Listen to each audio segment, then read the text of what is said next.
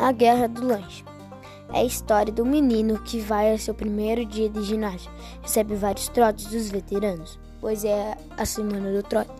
Além disso, tem a gangue do lanche e rouba o lanche dos novatos e deixa passando fome. Ele se junta aos seus amigos novatos e conseguem acabar com a gangue do lanche.